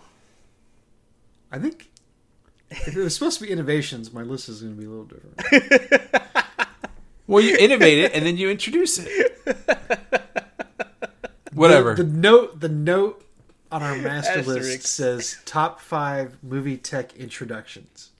Okay. If there was supposed to be innovations, yeah, fuck it, we're doing it live. Let's yeah, go. fuck it. I mean, mine, no, mine says tech introductions too, but I'm thinking you have to innovate it and then you introduce it. You can't introduce it until you innovate it. yeah. I, I see. Develop it, release it, QA it. Yeah, exactly. Mm-hmm. Sell it, build Sell it, ship it, test it. yeah, there we go. Um, so yeah, okay. The example from the ag example, the example bullet time in this movie, intro, it was introduced in this movie. Okay, Wow. that's totally not the way I was looking at things. So Oh, whatever. Well, what were, Alex, what were go you ahead. doing? Well, what, what, Well, what, what were yeah, you Jeff thinking? goes number number five first. But I want to know what Scott was thinking. Well, we'll get to his list and then we'll know what he's thinking. Yeah, I'll, I'll break it down. All right. It's not the first time. It certainly won't be the last time. but somebody else does a different list than the other two. Mm-hmm. All right. Well, my number five is the use of digital film in a movie, and that would be from Attack of the Clones. Attack of the Clones is the first movie oh, made nice. not using actual film, but using the digital format. I don't know. The movie sucked, but it was good technology behind it. Oh yeah, it, it pioneered like a bunch of stuff. Oh yeah, I mean everything now. I- Very few. It's it's. I think it's if you use film now, it's the the rare case, right? Mm-hmm. I Like believe. if you're going for a certain look or yeah, it has to do something like deep meaning with the story. Yeah. yeah. So that's my number five. Alex. My number five is something that was actually pioneered in a Hitchcock film, uh, Vertigo, the the good old dolly shot. Sometimes they call it the Hitchcock shot. Um, It's on my list. It- It's just awesome. Uh, you can get away with it. And We learned this early on in uh, in in film class. It's like you can get away with this once, maybe twice if you're good in a movie. Yeah, You know, other than that, you can't you can't really use it. Uh, for those that don't know, it's uh, when the camera like focus changes a little bit, and, and it looks like a hallway is being stretched out, you know, longer than it actually is. And you do that effect very simply by pulling the camera, like it's usually on like tracks. So you pull the camera back while you're zooming in forward uh, with with the lens, and it's very effective. Um, uh, yeah. Like I said, Vertigo was the first movie to use it, but I think the first time that I really noticed it was in Goodfellas, and it was it was very subtly used there, but very effective. And after that, then I can't unsee it. In like every movie, I always spot it. Yeah, I would say the other one would be Jaws when Brody's looking at the boy and Mm-hmm.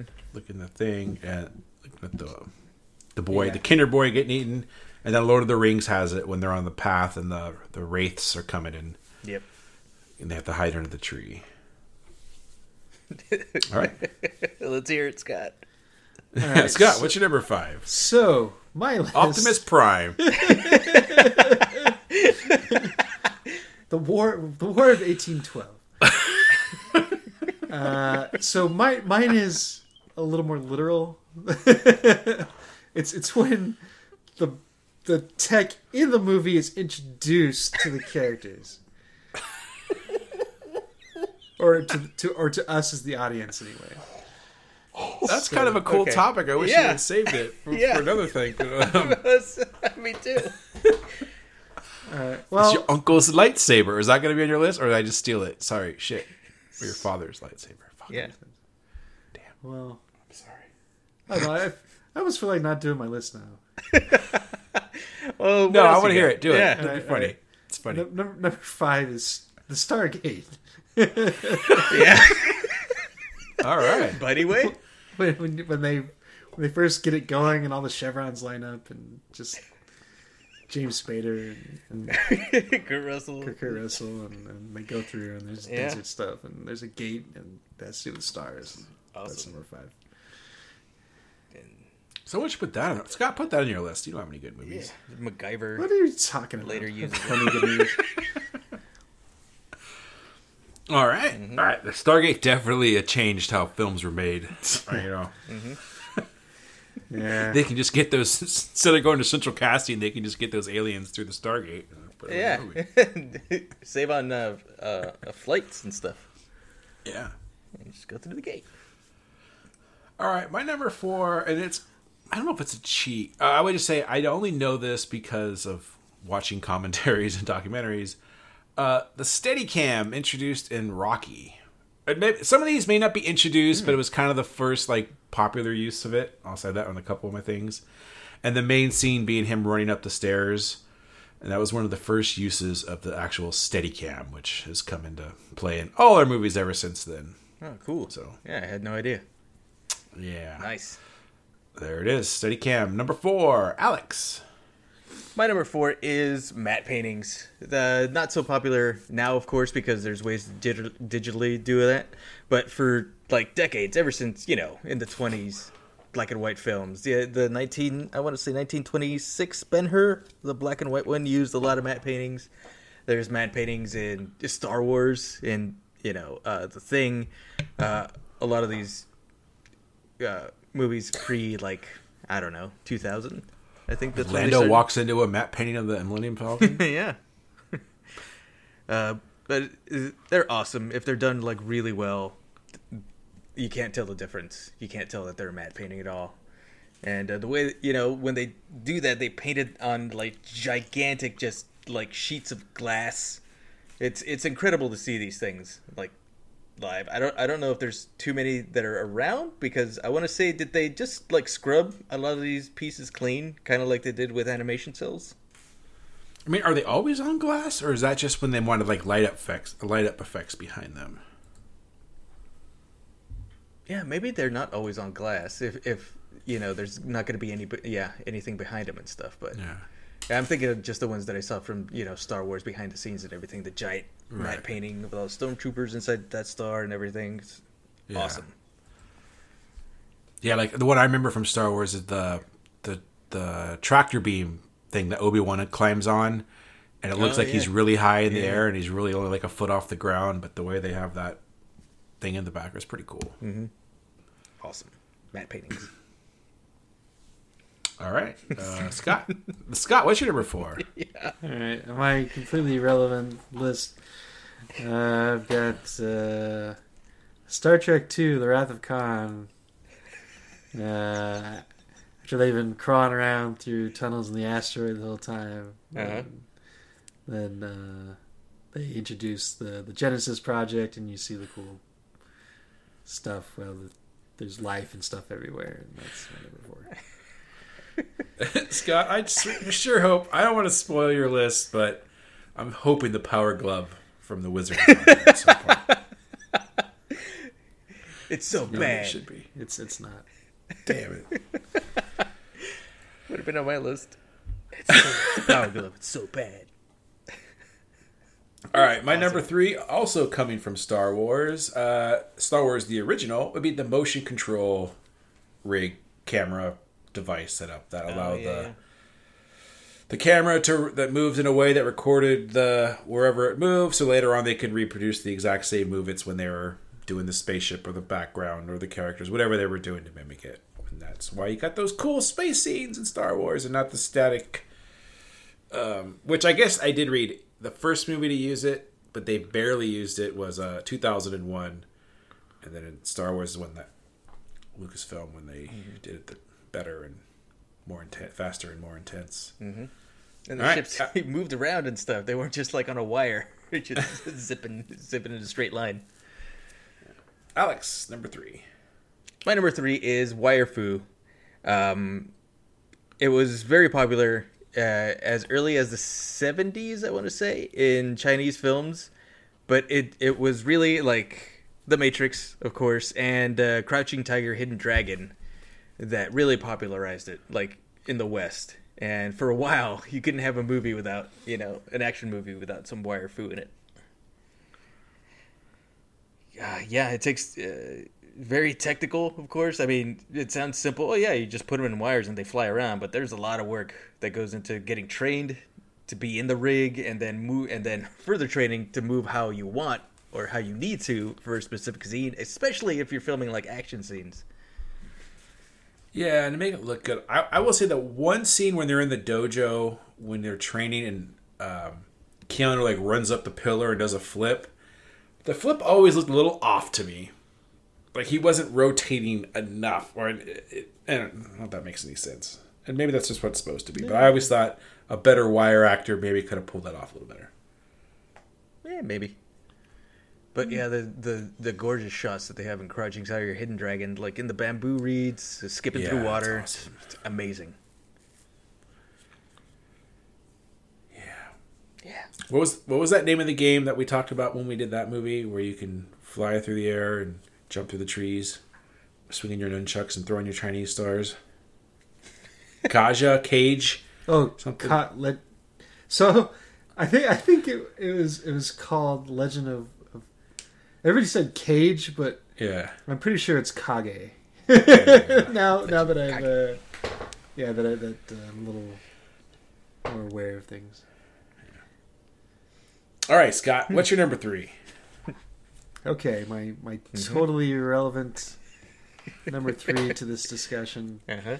Uh, you know, in the, the beginning of uh, uh, you know Blade Runner, they're sitting around, and the the one Blade Runner is given the Voight-Kampff to uh, the the guy from uh, Tango and Cash Mm-hmm.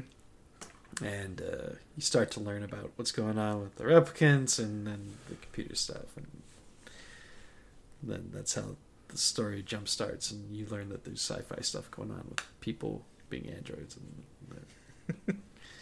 It's a cool machine. I mean, it's a cool prop. It's got the accordion bellows blowing and everything. Zooms in on the eyes. so that's my my, my number three Nice. super high energy All right. My number two, it's was just introduced. It's only a year and a half old, and that would be the volume introduced Ah. in the Mandalorian. That's my number one. All right. Hot new tech.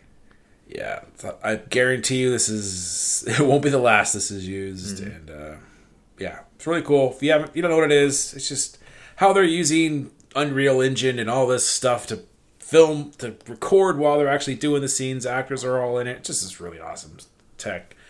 Go check it out. Go watch the behind the scenes on Mandalorian, and uh, Really cool. Is this is this similar to like what's going on with maybe Alex knows the what what they were doing for Battle Angel? No, that's different because in Battle Angel, well, it's kind of similar. It, it, it I think that one also did use Unreal Engine, but that was a completely 3D scene, and you were you, you were moving like a virtual camera in through it. The the volume or aka stagecraft is the LED screens that are you know IRL, and you have real actors, uh, and the LED screens uh, provide like the background environment. Yeah, and that's that's from, from what I understand it. That's filmed, and what they're recording while they're shooting the actors. That stuff in the background is what you see on the film. It's So oh, so after so they're not they're not in front of a green screen. Correct. Yeah. Uh, I didn't know that. Yeah. You should watch that special. It's it's I- I- amazing. there's like two now, right? I believe so. Well, no, there's so the first season they actually broke it up into like multiple episodes, and so like one is on acting, one's on directing, one's on casting, right, Oh, and then one yeah. on the tech. And then for season two, they just had like a nice, like an hour long, just documentary on season two. But for the tech one, yeah, go to season one, and if you look at the episode titles, there'll be one on tech, and and yeah, check it out. And so, the way I understand it, they'll have like a couple pieces. They'll have a couple props in the foreground that actually are filmed. You have your actors, and then yeah, the, the LED screens on the ceiling and the behind them are all rendered real time as they're recording, and that's what they're using. So, it's really cool. Um. All right, that was my number two. So, Alex, what's yours number two?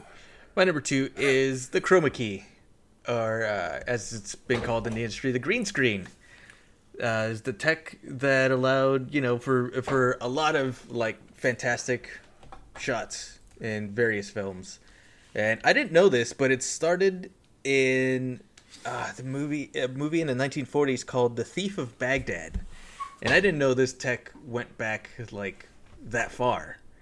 Um, but they were the first ones to use it, and it was extremely complicated to do back in the day. Of course, they they they break it down really good again in one of the Star Wars behind the scenes, where you have to film the whole thing with the blue screen and everything, and then you take you separate it into the RGB red, blue, uh, green colors. And then you film all those separate layers, but in black and white. And then you film the positive silhouette and then the negative silhouette. And then you kind of like put all those together or take them apart in order to film only what you want and not the background color. And now with the computer, you just use like the little eyedropper icon, and I don't want this color in here, Boop, and it's gone.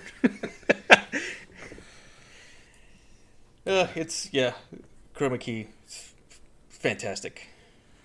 So, Alex, do you know when and I, th- I have a feeling I know why, but when and why they went from a blue screen to green screen? That I don't know.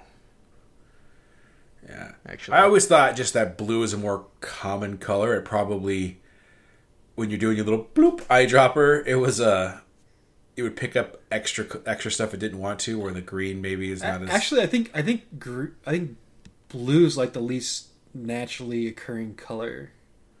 okay then. Um, yeah, I don't know whether maybe it's like it works better with the lights. It's easier to key out. Uh, with green, maybe it's uh, like a thing going from old film to digital. No, but they use green screen and digital and filming stuff too. So yeah, I'm not. Wow, Uh, yeah, I'm not too sure. Maybe, maybe green's just naturally brighter, so it's easier to do lighting. Yeah, maybe. I'm. I'm thinking if I had to guess, it's probably like a lighting issue. When digital cameras came around, they switched to green screens because camera sensors are more sensitive to green light. This meant they Ha could, ha! I was I, I, could digitally remove the greens from the image a little easier than blue. Yeah. Wow. There you go. I I was actually on the right track. Yeah. There it is.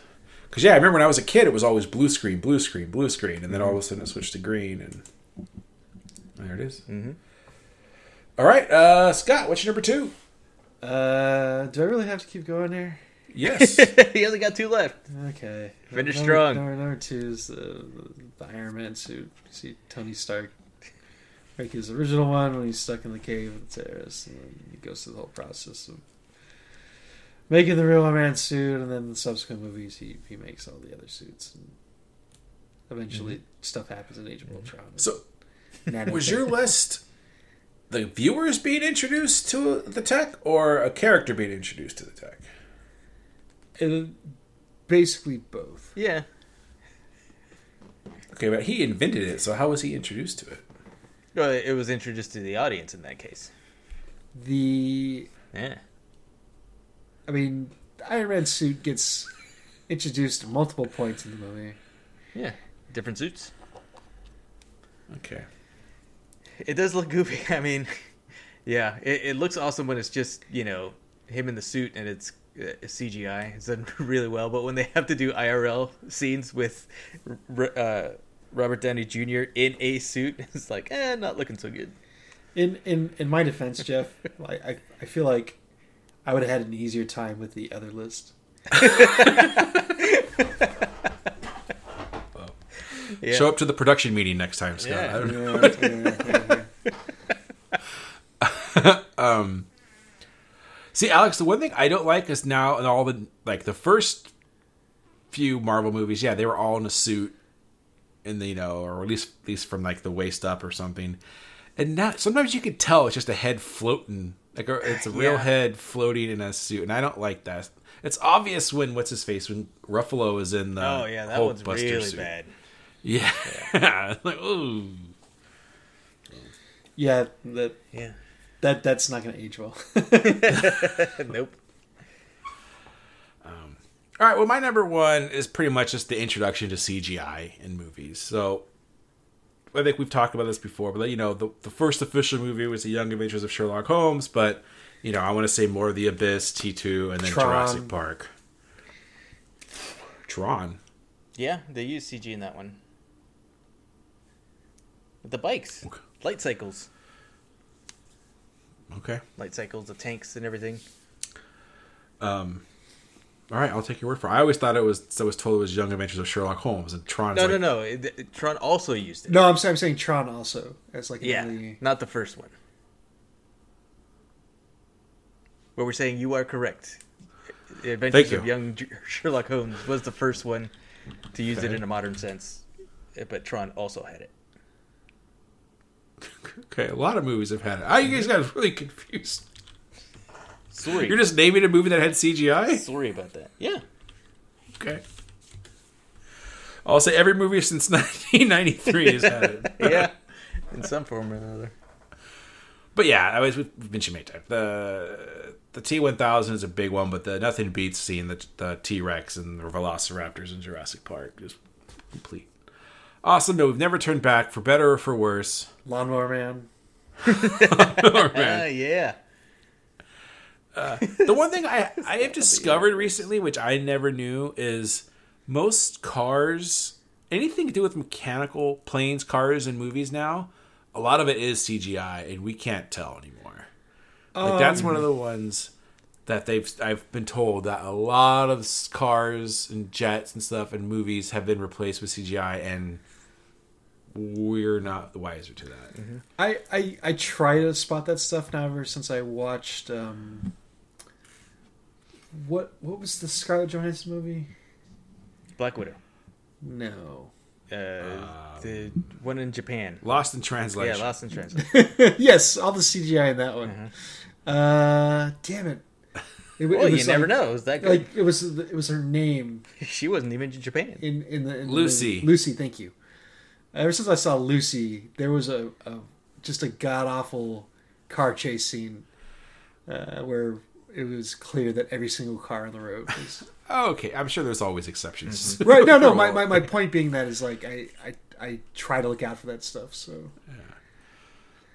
So I think CGI has come. You know, it's there. It's just when it's bad, it's bad. I guess that's the problem. When it Yeah. works, dude, like you know, like you okay, you'll watch like Mandalorian and stuff, and you like the, the ships are obviously CGI, but you never even think about it, right? The all that stuff, any of the new Star Wars stuff, it's obviously CGI, but it doesn't stand out. But as soon as you see an alien, it's still the, the living. I guess they still haven't gotten right. Oh. But whatever, I'm over it. That's my number It's one. getting better. Yeah. It is. Um, Alex, number one. Number one, it's stagecraft or the volume. I think, yeah, I wasn't too clear on that when I was doing research, but I think it's called stagecraft, and then just the room itself that ILM built for the Mandalorian is called the Volume. Okay. Uh, I think. Don't quote me on that one. Uh, but yeah, it, as soon as I saw this first in a short like prototype demonstration i- in 2019, and uh, it was a bunch of companies that came together, specifically Epic, and they partnered with uh, Magnopus, Lux, Lux Machina, Quixel, Profile Studios, and ARRI for the cameras and everything. And they made like this little setup that was only a couple, you know, a few feet, like 10, 15 feet wide and, you know, 10 feet tall and everything. Really small, but they, they showed it off and it looked amazing. It was just like a dude and he was getting on a motorcycle.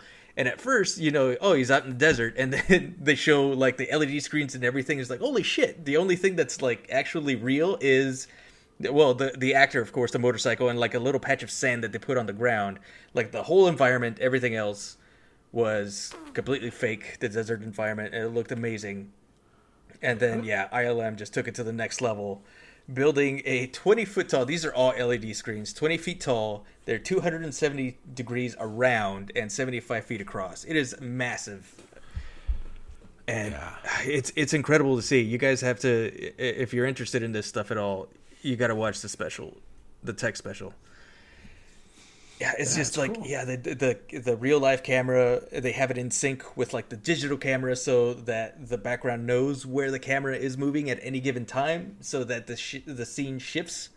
And if you're looking from the outside in, the, the screen looks really fucked up. It looks weird, but when you're looking through the lens of the camera, it looks perfect, like photoreal. It's incredible. Yeah, it's crazy. And you think about it, it is just like playing a first person shooter or whatever, right? They, whenever you you go, you look left, you move your mouse left, right? It knows exactly where your character is. It moves in that direction, and it's all. And that's just basically, you know, it's it's scaled up to to the nth degree. But yeah, it's crazy. Uh, yeah, I mean this is, this sort of thing isn't quite new because you know films have been doing this for for decades, where you have like a pre-filmed thing that's just projected on the background and there's actors in front of it and stuff like that.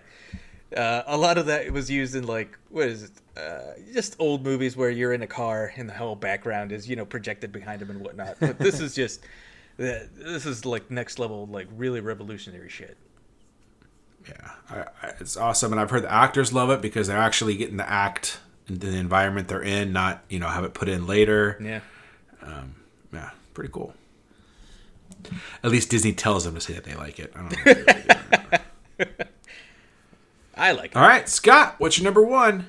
Number one is is uh, uh, Back to the Future. Dun, dun, dun, dun, dun, dun, dun.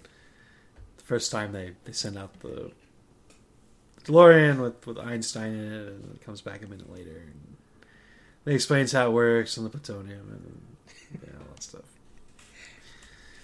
Yeah, You telling All me this sucker is nuclear?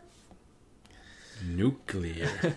uh, I don't know. Mention we like talking about the camera stuff. Uh, I I- I wanted to go a little bit further into the the Battle Angel stuff, which is I think more of the James Cameron. Mhm. I don't I don't know if it's he's the one exactly coming up with it, but with that they they pre-rendered the scene, like the entire scene, and then somebody walks in front of a green screen with the camera, and it's like moving the camera around in the scene, so you can get different like, Yeah. angles with it, and it's super fucking cool. Uh, Agreed.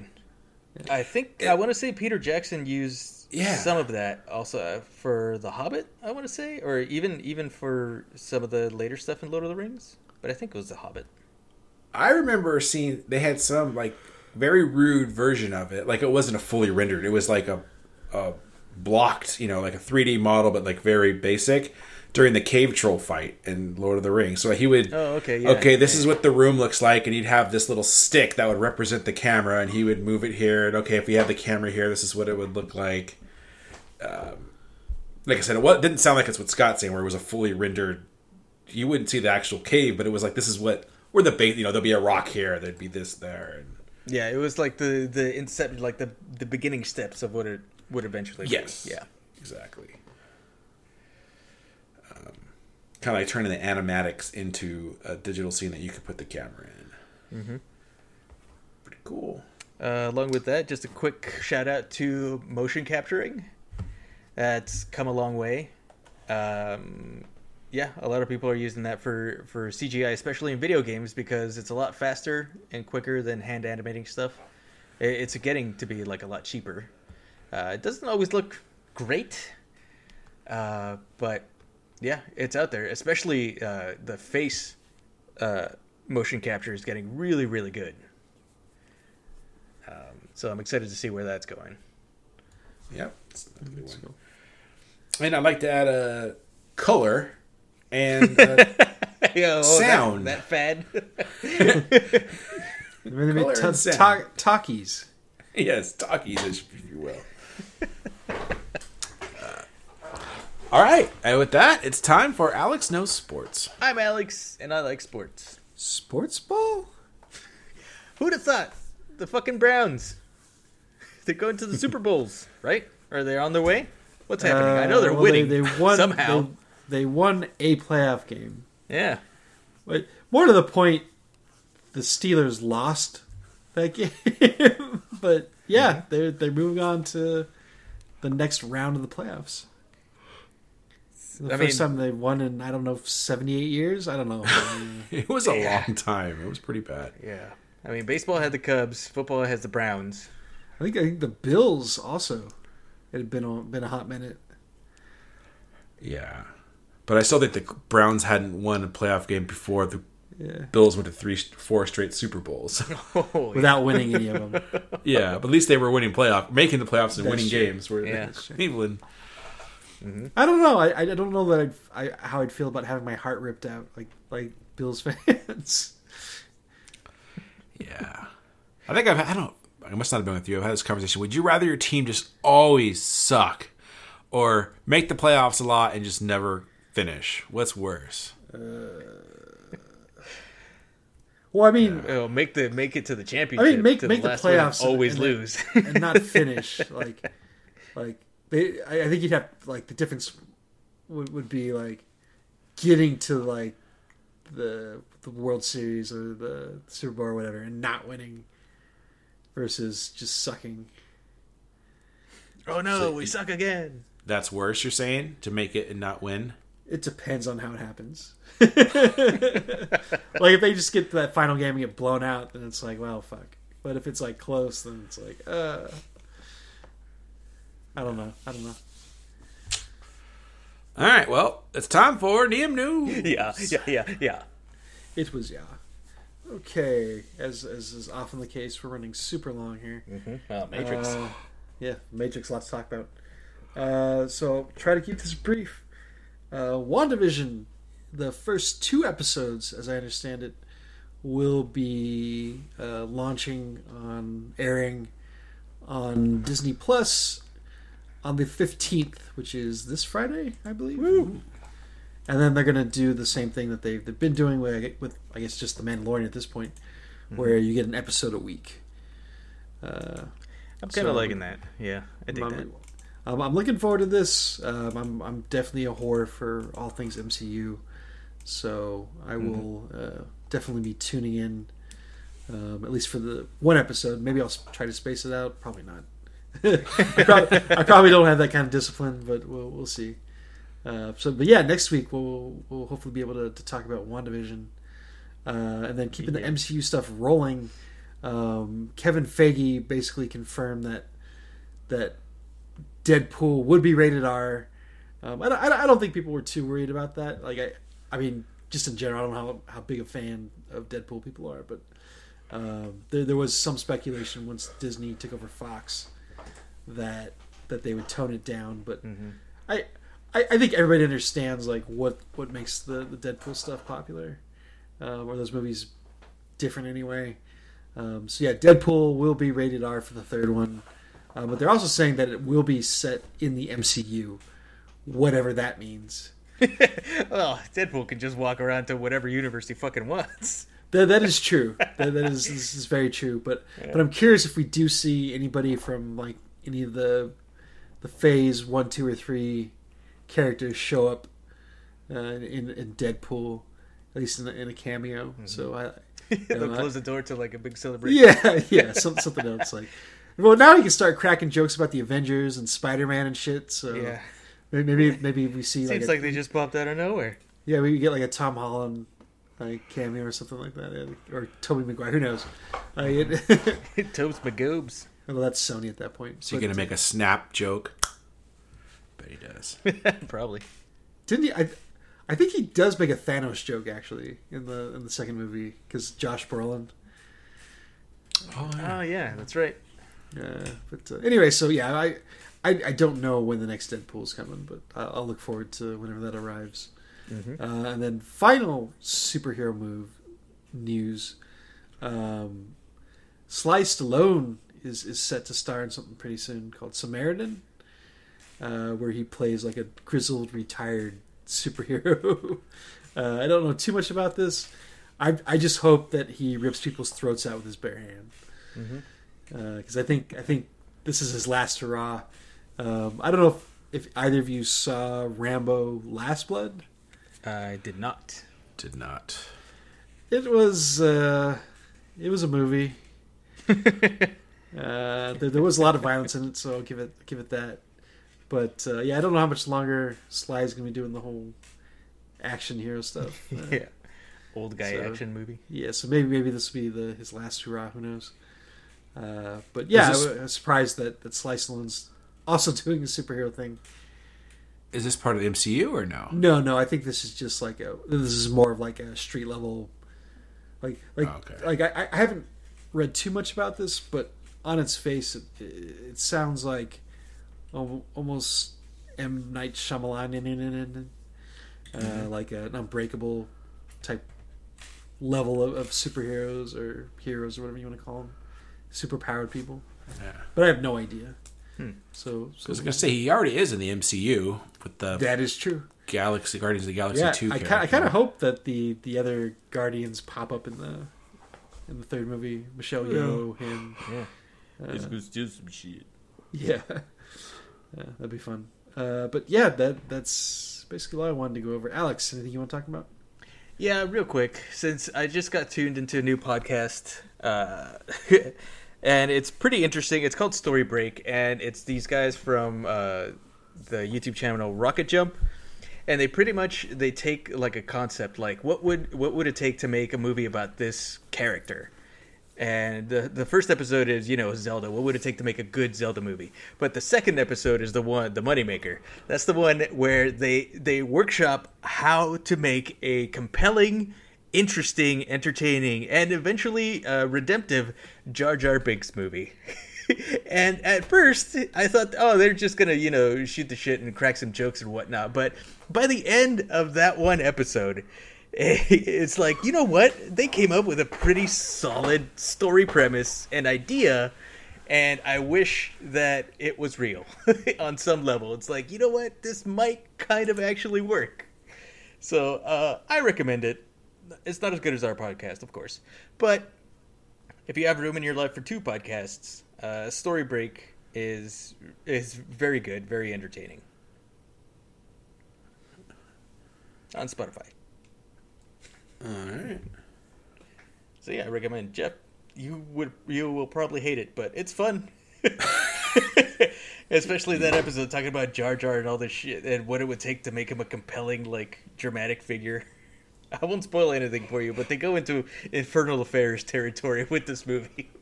Oh god. I know. Does he step in shit and then just drag it all over the house? icky, icky, cool. no, they don't talk about that. All right. Um, Scott, you still there? Yes, Okay. yes, I'm still here. All right. Well then, August, I will go. Um.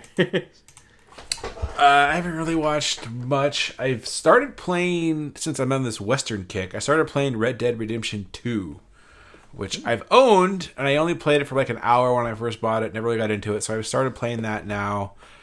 Um, I'm having a hard time. It, it's it's a lot of just storytelling and not really get to do what I want. I know early in games, especially open world games, they kind of you know keep you on a narrow path, and then and then they just open it up and it's way too much. I, I so far I'm very much on this narrow path and I'm not getting anywhere and I'm finding it a little frustrating. Where I'm just riding on a horse for 15 minutes telling the backstory. So I don't know if I'll keep playing it. Did you guys ever play this game? Yeah, I, I, I've not. kinda beat it. Yeah, I've never really spent a lot of time with any of the Rockstar games. Okay. Um, yeah, I've played the Grand Theft Auto games, and I would I would always at least beat the main story. I wouldn't like go and on every single alley and solve all every single side quest. Um, and I beat the first Red Dead, but this one I don't know. Should I keep with it, Alex, or no? Um, there are some cool parts to it. The main story I do like for the most part. The ending I thought was shit.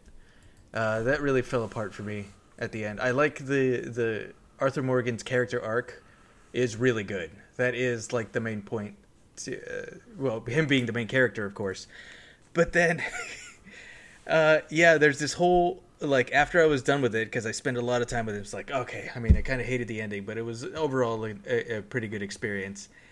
but then there's like like another 20 hours like of uh what's it called? Uh, not an afterword but what's it called? Not a Epilogue. prologue? Epilogue.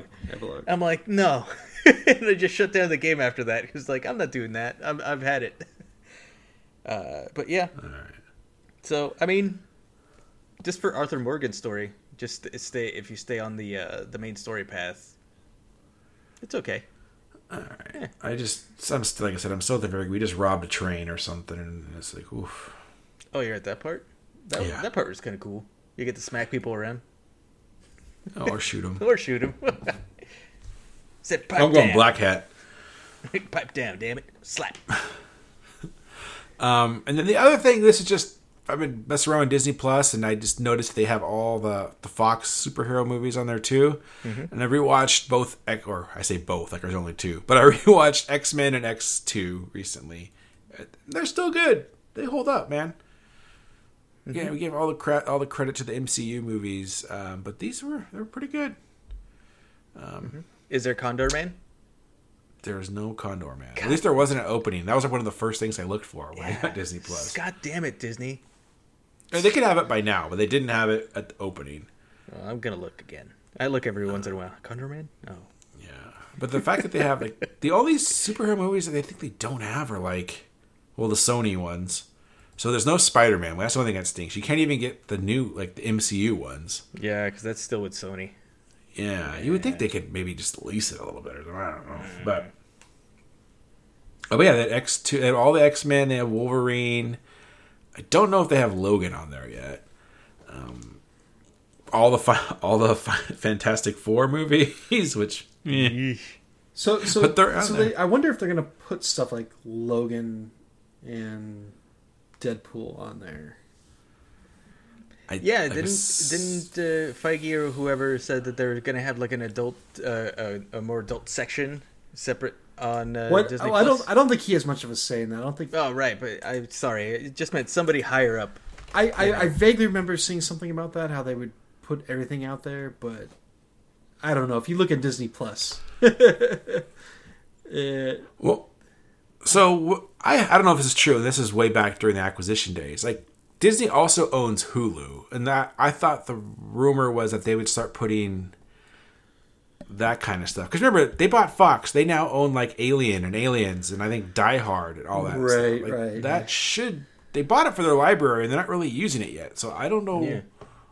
what is going to happen with that. Mm, I don't. They, they might just like.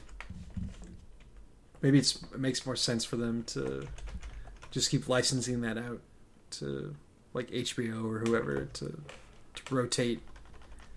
Yeah, but I thought the whole reason they got Fox was for the catalog. Yeah, so, th- yeah, it's- that it's was a the whole question. point. So. Well, I mean, The Simpsons is like ninety percent of that. So I, I mean, this is very little. Mary but Bashir. all, like uh, the Princess Bride is on here. I don't know how Yeah. that where that comes from, but I saw that was available. and there is Spider Man stuff, but it's only the cartoons. They don't have the because of the Sony stuff. I don't know. how it works. Spider-Man.